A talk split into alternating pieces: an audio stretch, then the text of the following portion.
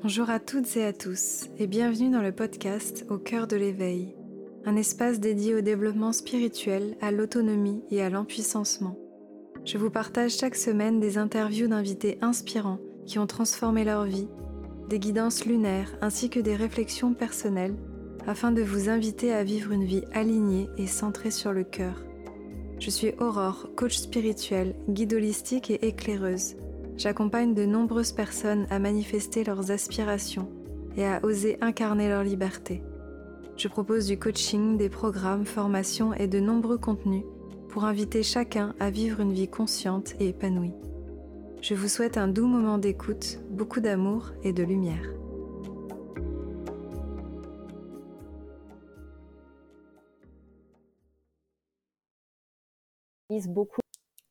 Bonjour tout le monde, je suis très heureuse euh, de vous retrouver dans ce nouvel échange éveillé. Et aujourd'hui, j'ai la joie d'accueillir Justine. Justine qui est connectée aux astres et hum, avec qui on va pouvoir parler de plein de belles choses aujourd'hui. Comment est-ce que ça va Justine? Mais ça va très bien et toi Aurore? Ça va, ça va.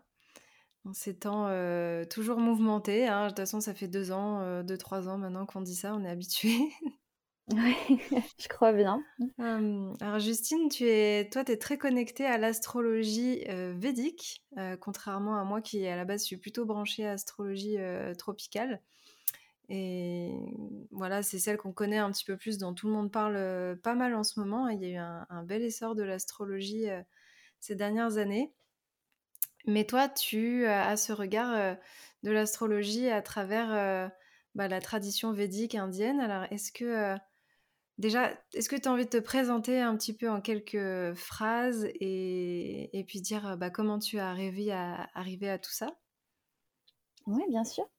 Euh, donc moi, c'est Justine. Je suis donc astrologue védique. On peut parler aussi de Jyotish, qui serait le terme euh, sanskrit pour parler euh, de cette astrologie qui, qui vient de l'Inde. Et mon parcours a été un petit peu atypique, je pense, comme beaucoup de thérapeutes finalement. J'ai vécu à l'étranger entre la Nouvelle-Zélande, l'Australie et l'Asie pendant trois ans. C'est en Australie où je suis tombée, euh, entre guillemets, dans les bras de l'Ayurveda, qui est la médecine traditionnelle indienne, qui m'a énormément apporté euh, sur le plan euh, physique, mais aussi sur le plan émotionnel. Et de fil en aiguille, je me suis orientée vers le yoga. Et du yoga à l'Ayurveda, j'ai été guidée vers l'astrologie, parce qu'on se rend compte que finalement, nos, nos soucis, des fois, ne proviennent pas toujours de choses que l'on peut contrôler, mais ça vient aussi peut-être de certains éléments euh, karmiques, pour utiliser ce terme euh, très, euh, très connu maintenant. On parle beaucoup de karma, mais voilà, ça peut, ça peut venir de là. Et c'est vrai que découvrir l'astrologie, ça m'a permis d'en apprendre plus sur moi, mais aussi sur le monde dans lequel on vivait et de bah, d'avancer sur le chemin, de, de, guérir mes propres blessures et puis aujourd'hui bah, de le partager. Mmh. Et donc aujourd'hui, tu fais pas mal de séances autour de, l'astrologie védique. Alors, est-ce que tu veux un petit peu plus expliquer peut-être la, différence avec l'astrologie qu'on a tendance à connaître un petit peu plus dans notre monde occidental? Quelles sont les différences? Parce que il y a forcément des choses qui se rejoignent. Moi, je sais que j'avais fait déjà quelques séances et une avec toi qui m'avait beaucoup parlé et que j'avais adoré. Et, c'est assez rigolo parce qu'il y a à la fois bah, des signes et des maisons qui sont différentes et en même temps, on arrive toujours un petit peu à s'y retrouver. Donc, est-ce que, voilà, comment est-ce que ça fonctionne tout ça? Alors c'est vrai qu'il faut encore une fois un pas tout mettre dans des paniers séparés tout ce qui va toucher à la spiritualité, qu'on fasse du tropical ou du sidéral, donc de l'astrologie qu'on connaît plutôt en France ou de l'astrologie euh, indienne, tout se rejoint à un certain euh, moment puisque finalement on traite d'une seule et même chose qui est notre incarnation. Donc euh, peu importe la façon dont on le lit, tout, s'unira à un moment T. Après, en termes de en termes plutôt pratico-pratiques, pour noter un peu les différences, l'astrologie qu'on va appeler donc du coup sidérale, indienne, elle est assez différente de l'astrologie tropicale, notamment en termes de calcul, puisque nous, on va prendre en compte un phénomène écliptique pardon, qui s'appelle la précession des équinoxes. Alors c'est un terme un petit peu euh, fancy, un petit peu compliqué, tout simplement pour dire que euh, la, Terre et le Soleil ne, euh, ne tournent pas tout le temps à la même vitesse et que du coup, en fait, ce changement donc à reculons, va créer un écart entre ce qu'on appelle donc le point vernal, c'est-à-dire que le signe le soleil ne revient pas dans le signe du bélier à la même date chaque année, mais va en fait se décaler à reculons. Qu'est-ce que ça veut dire concrètement? Ça veut dire que si on est né fin mars, il est fort probable qu'on ne soit pas bélier, mais plutôt poisson, en tout cas dans l'astrologie tropicale, dans l'astrologie sidérale, pardon, puisqu'on va vraiment prendre en compte du coup ce phénomène écliptique qu'on peut voir en regardant les astres. Maintenant, c'est pas tout. On peut être effectivement un poisson, mais avec certaines énergies, des énergies particulières. C'est ce qu'on va appeler des nakshatras. Dans chaque signe, il y a en fait des étoiles ou des euh, étoiles fixes, constellations lunaires qu'on appelle nakshatra. Il y en a deux et demi entre chaque signe. Elles vont nous donner en fait une énergie du signe. Par exemple, si on se retrouve en bélier, mais dans, en poisson, pardon, mais dans le signe de Uttara Bhadrapada, on va se retrouver avec une énergie, une énergie du guerrier spirituel. Donc on aura une énergie martienne, mais dans le signe du poisson. Donc c'est assez intéressant puisque finalement, même si on n'est pas le bélier, comme on pourrait se croire en astrologie tropicale, en astrologie sidérale, on est un poisson, mais plutôt un, guerrier poisson finalement. Ce qui est assez rassurant pour ceux qui se voient changer de signe solaire entre ces deux astrologies. Hmm. Oui. Oui, on retrouve dans tous les cas des, toujours des liens, effectivement. Alors moi, j'ai plus tout en tête, mais je me souviens qu'en astrologie védique, euh, mon soleil est en balance plutôt qu'en scorpion. Euh, bon, mmh après, j'ai pas mal d'énergie balance de base dans mon thème, donc ça m'avait pas non plus trop choqué. Et effectivement, on retrouvait quand même l'énergie scorpion dont tu m'avais parlé avec, euh, avec les étoiles. En tout cas, y il y avait de ça. Donc, c'est intéressant, effectivement, c'est complémentaire, ça nous permet d'avoir des approches différentes. Et moi, ce que j'aime beaucoup avec l'astrologie védique, en tout cas avec la façon dont toi tu as aussi l'approche, c'est que il y a tout un univers en fait qui va avec, il y a des propositions de, rituels, tout un, mode de vie qui, qui est qui est indiqué en fait en fonction de notre, de notre astrologie védique. tu prends en compte les directions. Enfin voilà, est-ce que tu as envie d'expliquer un petit peu comment tout ça, ça, ça s'intègre? Bien sûr. Alors l'avantage de l'astrologie védique, c'est qu'elle est vraiment incluse dans toute la philosophie yogique. Donc c'est vrai que le yoga a pris une grande essor ces dernières années en Occident. Donc on, on, pratique beaucoup les asanas, on pratique beaucoup les mantras, et du coup, l'astrologie, elle, en parallèle, va nous permettre de nous guider au travers de toutes ces philosophies qui sont euh, des philosophies yogiques. Donc, on va avoir l'opportunité de retrouver notre divinité hindoue au travers de notre thème. Est-ce qu'on est plus rattaché à Ganesh, à Vishnu, à Lakshmi? Voilà, ça, on pourra le voir au travers de notre thème, ce qui va nous permettre du coup de pouvoir mettre en place différents rituels en fonction de ça. Ça peut être des mantras, mais ça peut être aussi des intentions, des prières, ça peut être des façons d'agir, des comportements à cultiver, et puis des fois d'autres rituels comme prendre euh, des bains de lune ou des bains de sel, euh, ou par exemple faire la charité à certaines euh, associations ou aider certaines personnes en particulier. Donc le Joy va vraiment nous permettre en fait de travailler sur tous les axes, à la fois sur le plan santé au travers de l'Ayurveda, mais aussi sur le plan karmique au travers de nos services et de la charité, donc des donations que l'on peut faire et puis de comment est-ce qu'on est au service dans cette incarnation pour les autres, et aussi sur des plans un petit peu plus subtils avec le travail de certaines énergies, notamment avec les mantras. Donc ça qui est super passionnant, c'est que tu peux vraiment aller très très loin avec l'astrologie védique et toucher à plein de thèmes et vraiment en fait réajuster l'ensemble de, euh, ton univers pour essayer de le faire vibrer un maximum avec ce que tu désires manifester finalement dans cette incarnation. Mmh. Ça, c'est super intéressant.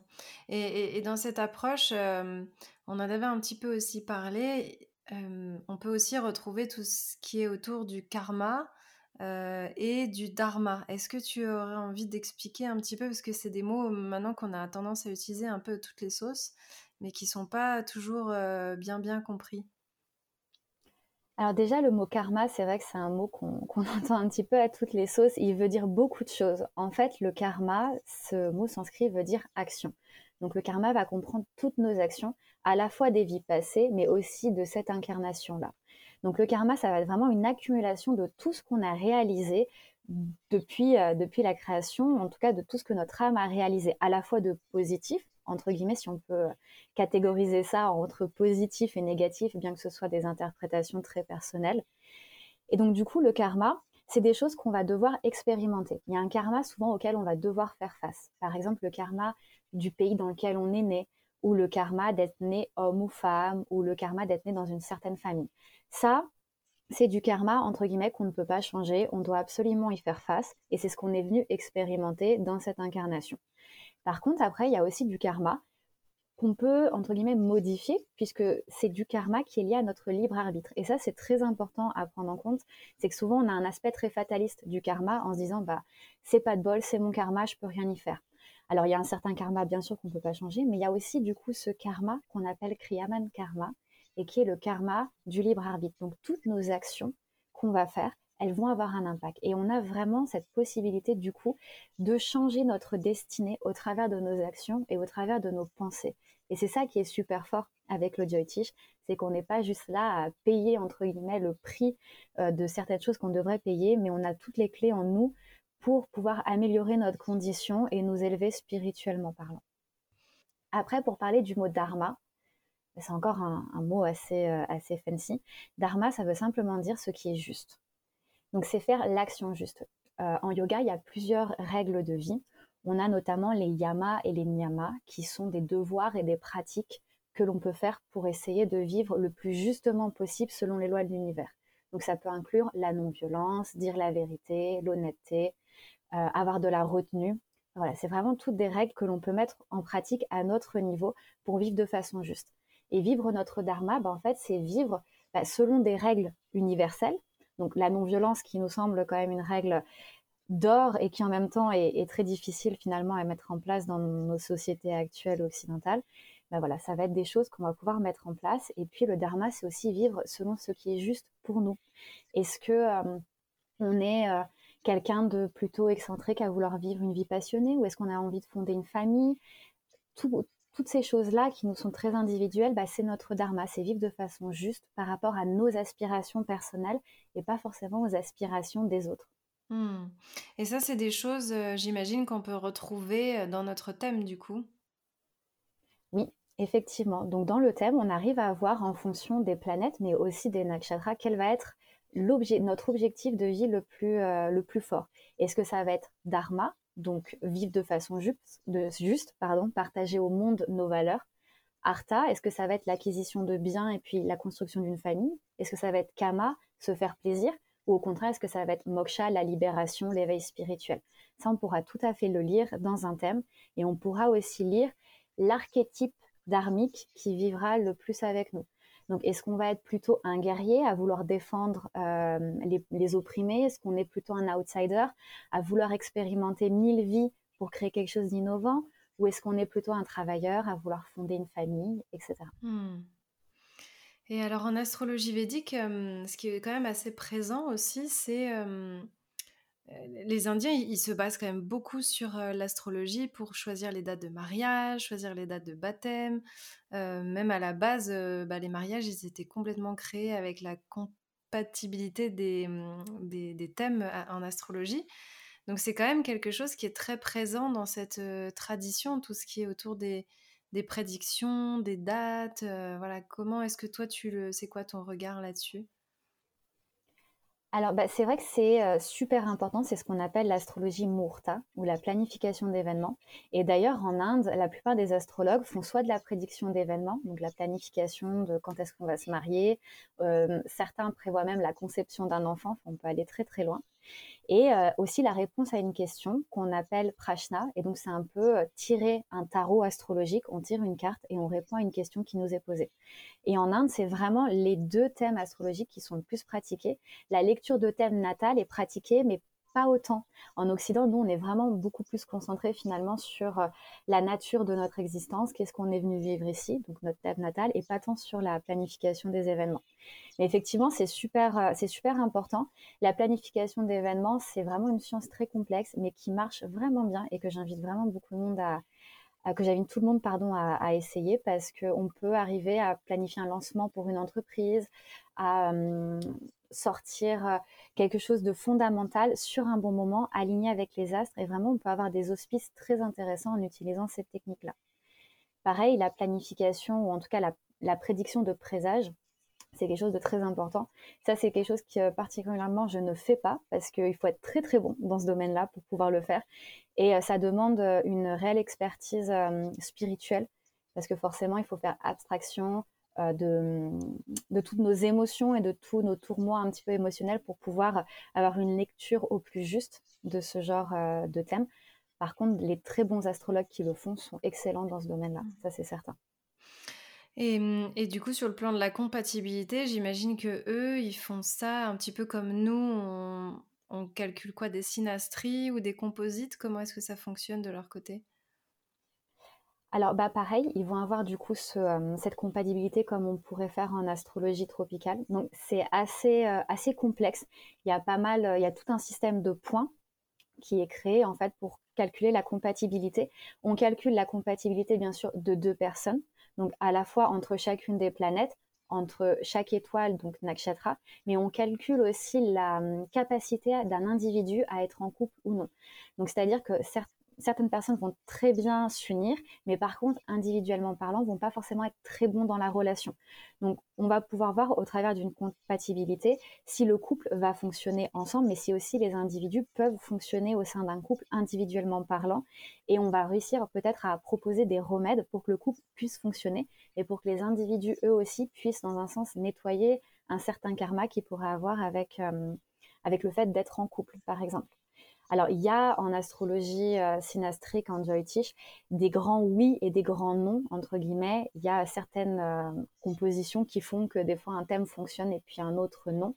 Mais après, ça reste quand même quelque chose d'assez euh, ouvert où on invite surtout les personnes à évoluer ensemble et à comprendre que chaque relation a aussi une part de karma et que si on rencontre quelqu'un dans notre vie, c'est parce qu'on est venu apprendre quelque chose ensemble, on est venu évoluer ensemble et euh, parfois, il suffit simplement euh, d'être à l'écoute de l'autre et d'être à l'écoute de ce qu'on est venu expérimenter pour grandir et puis euh, en sortir renforcé finalement de cette relation qu'on est venu expérimenter. Mmh.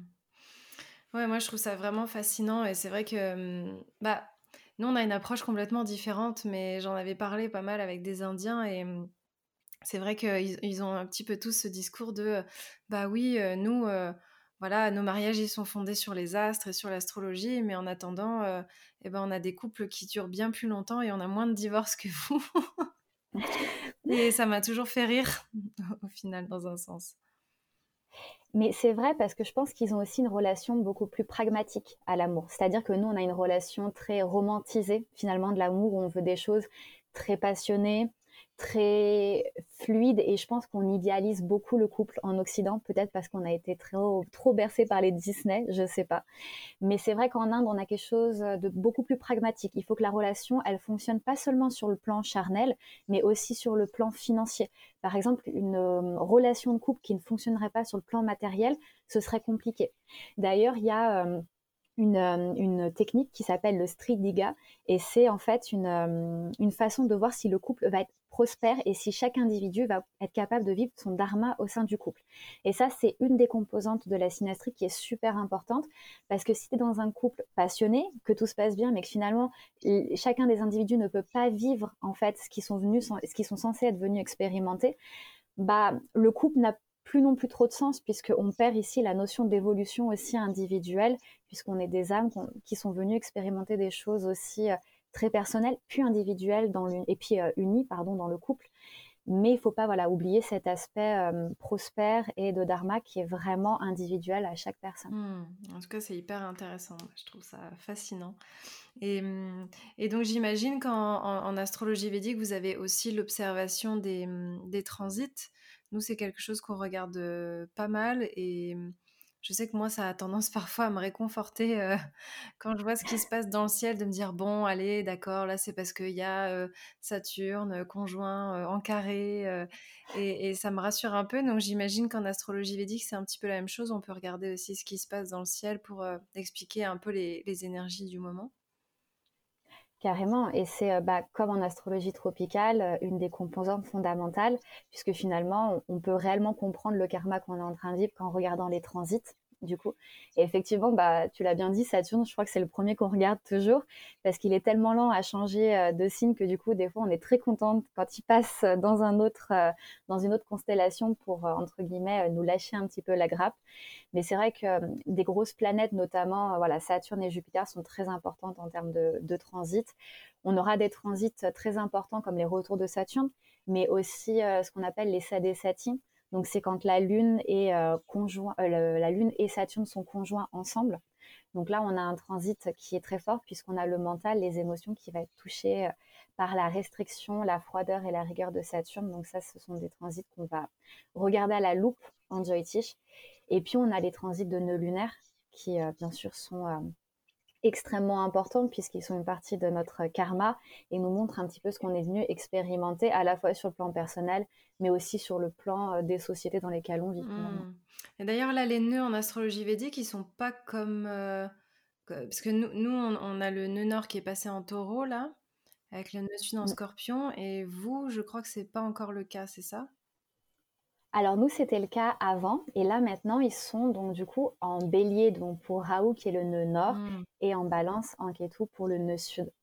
Donc c'est vrai que ça change pas mal de choses, puisque nous, auparavant, là, ces deux dernières années, on était en scorpion et en taureau.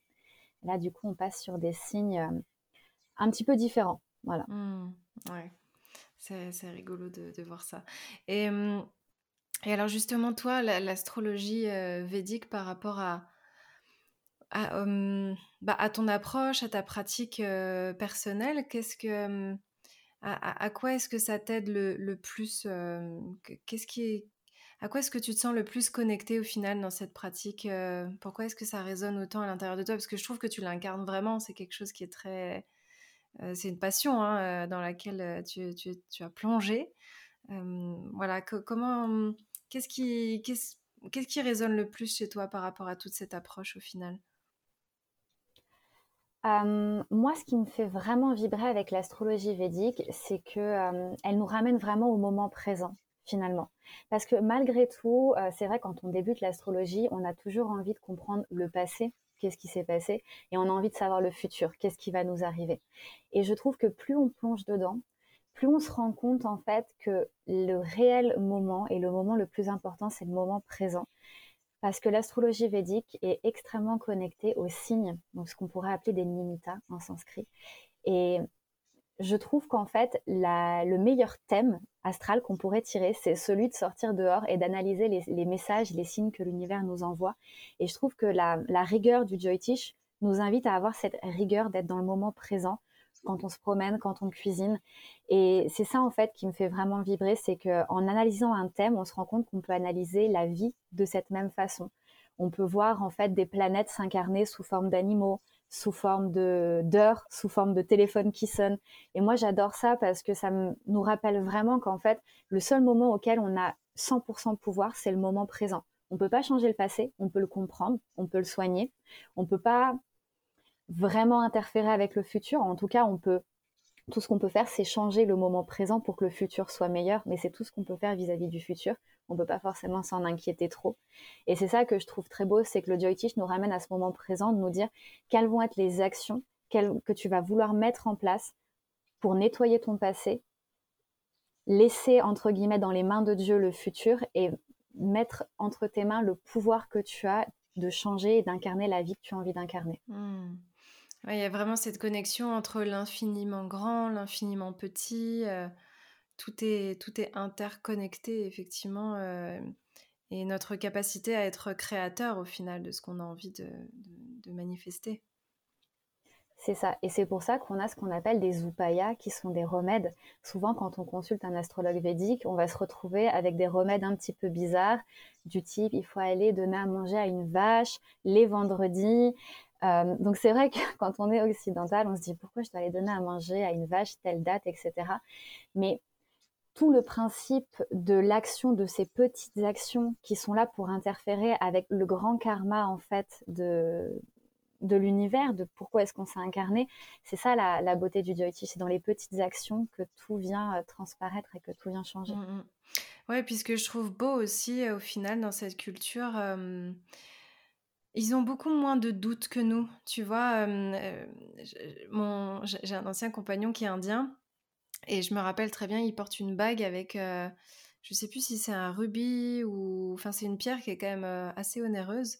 Et il m'a dit oui oui, moi je porte cette pierre parce que mon astrologue m'a dit que c'était bon pour la prospérité par rapport à mon thème, etc. Et à aucun moment il ne, me, il ne remet ça en question C'est une vérité. Pour lui, c'est acté. Il n'y a pas de, de doute, de pas savoir si on y croit ou pas.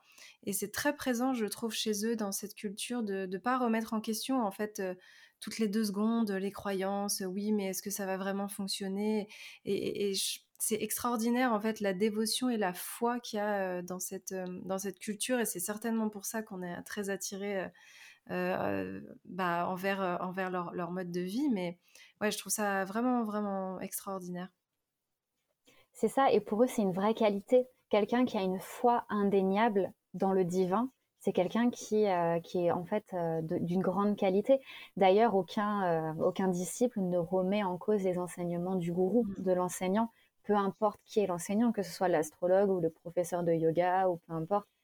Et pour moi, je pense que c'est essentiel qu'on retrouve en fait cette foi et cette confiance parce qu'elle nous libère d'un poids. Elle nous libère en fait de toujours avoir en fait à, réfléchir et à choisir, à se dire et si je fais ça, est-ce qu'il va m'arriver ça, est-ce que je fais la bonne décision? Il nous libère du mental qui est un petit peu persécuteur et qui vient toujours en fait nous accabler de est-ce que j'ai pris la bonne décision, est-ce que j'ai pas fait ça, puisque la foi, elle nous dit simplement que si on a écouté notre cœur et que si on l'a fait dans l'action la plus juste et la plus humble pour l'univers, c'est qu'on a bien fait et c'est tout. Et en fait, on se décharge en fait du poids finalement euh, de la répercussion de nos actions. On fait pour le bien, on fait pour le mieux dans la foi, dans la bienveillance et dans l'envie euh, de soutenir le monde et de préserver en fait cette, euh, cette foi et cette guidance divine. Et c'est ça qui est beau en fait. Mmh oui, puis il y, a un vrai, il y a un vrai engagement dans la matière aussi avec toutes les offrandes. Enfin, c'est fou. Nous, nous, on doit se, se, créer des rituels parfois et se forcer un peu à dire bon, allez, c'est la pleine lune. Tiens, ça fait deux mois que j'ai pas fait de rituel. Je vais me faire un rituel de pleine lune. Et, et, eux, c'est intégré en fait dans leur mode de vie. Euh, tous les jours, ils vont faire des offrandes à la divinité. Euh, tous, tous les jours, ils vont faire euh, un temps de prière dans leur maison. Et, et je trouve ça magnifique parce qu'ils incarnent vraiment dans la matière en fait, ben ouais, ce qu'ils ont envie de créer, leur foi. Et, encore une fois, ça, soutient certainement leur, ligne directrice, alors que nous, on a tendance effectivement à remettre tout le temps notre pouvoir à notre mental, qui va se poser 8000 questions, qui va douter, qui va se faire des nœuds au cerveau. Et en tout cas, moi, je sais que quand je reviens dans cet espace de prière et d'offrande, ça me fait un bien fou, quoi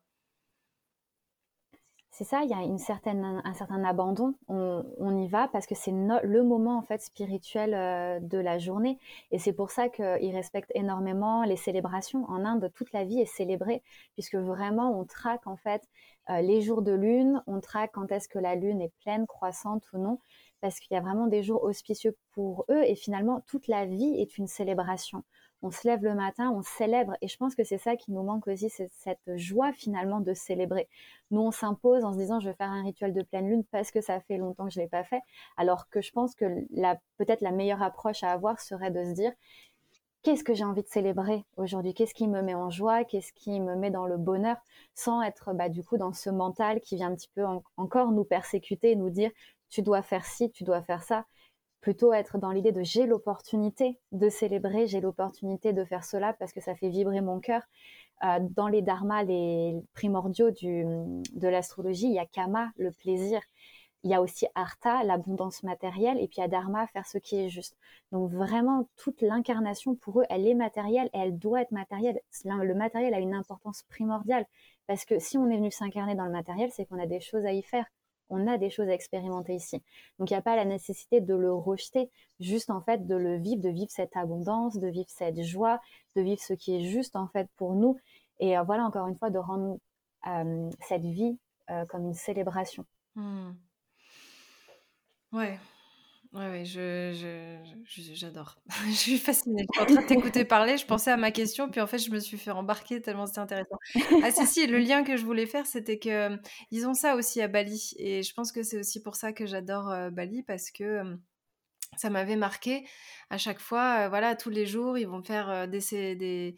Bon, eux, ils ont clairement énormément de cérémonies. Parfois, c'est presque un peu abusé, tellement il y en a quasi tous les jours. voilà, ils vont faire une cérémonie pour leur voiture, la cérémonie pour leur maison, leurs voisins, tout. Mais mais il y a quand même cette dimension aussi d'offrande, de respect. Ils ont des petits temples partout dans leur maison. Ils, ils créent des offrandes, ils font brûler de l'encens constamment. et c'est vrai que Ouais, on est, mmh, on a nous un petit peu perdu cette, cette ritualisation. Enfin, c'est en train de revenir hein, parce que voilà, c'est un peu par effet de mode, mais c'est en train de revenir et ça va certainement s'incarner de plus en plus. Mais c'est vrai que mmh, on le voit dans toutes ces traditions et tous ces peuples qui ont naturellement en fait une nature à, faire des dons, des prières, des offrandes ils ont quand même la capacité à arriver à trouver la joie, le, bonheur et le plaisir beaucoup plus facilement que dans d'autres traditions, quoi.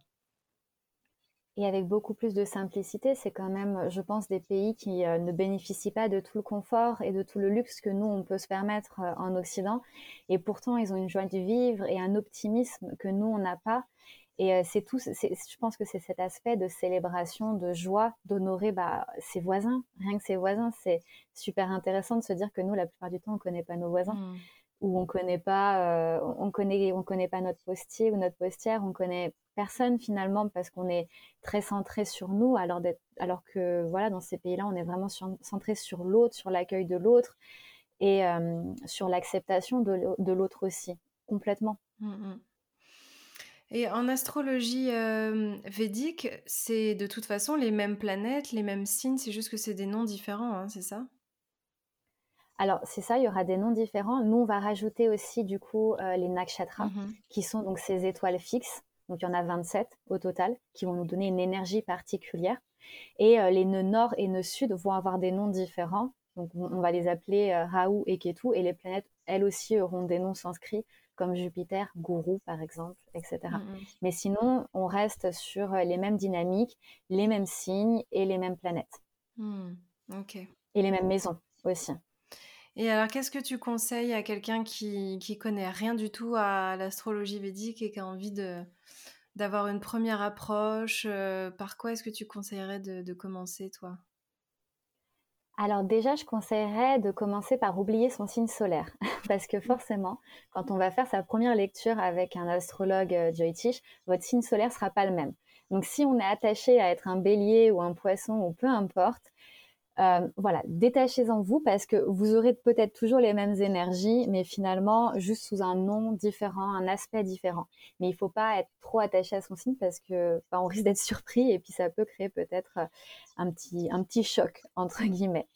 Après, ce que j'invite à faire, euh, c'est bah, à consulter des blogs, à regarder un petit peu, à écouter des podcasts, à regarder un petit peu des vidéos YouTube sur, sur ce qui se passe en termes de transit. Si on est déjà familier avec l'astrologie tropicale, eh ben, peut-être faire des comparaisons, voir si on trouve des points de similitude ou non, voir ce qui résonne avec nous le plus ou non.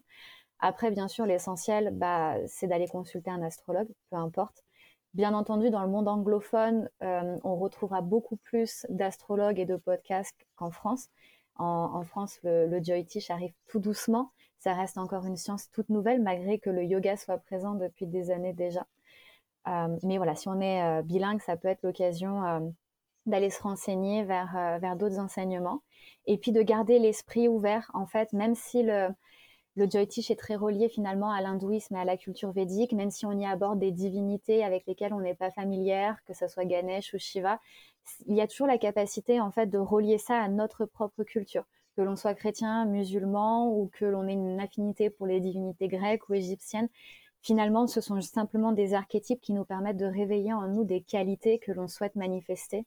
Et euh, voilà, ne pas juste s'attacher à la culture euh, de façon fermée avec des œillères, mais voir à quel point elle peut être interconnectée avec l'ensemble en fait euh, des autres cultures du monde et juste s'ouvrir en fait à la, possibilité d'en apprendre sur cette culture et de pouvoir l'enrichir avec les autres avec lesquels on est les plus familiers. Mmh.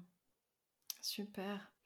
Et hum, est-ce que, euh, est-ce que toi, en ce moment, en, astrologie védique, vous avez des, mmh, des transits majeurs? Euh, Par exemple, nous, je sais que bon, on a, on a Pluton qui est toujours en Capricorne, qui avance beaucoup trop lentement et qui déconstruit tous nos systèmes petit à petit. Et je crois qu'on en a encore euh, pour bien deux ans avant qu'il passe en Verseau.